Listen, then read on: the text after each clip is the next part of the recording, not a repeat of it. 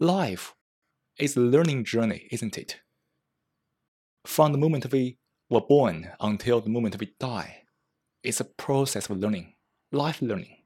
There's no start, no end.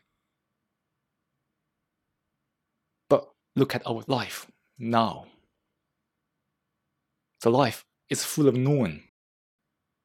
Human beings are proud of the knowledge. The mind always stay in the knowing.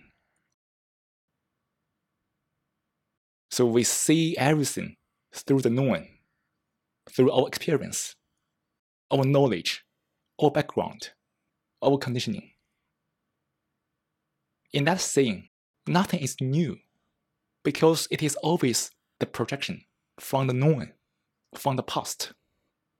So, this way of life, which brings about tremendous suffering, is always in the past.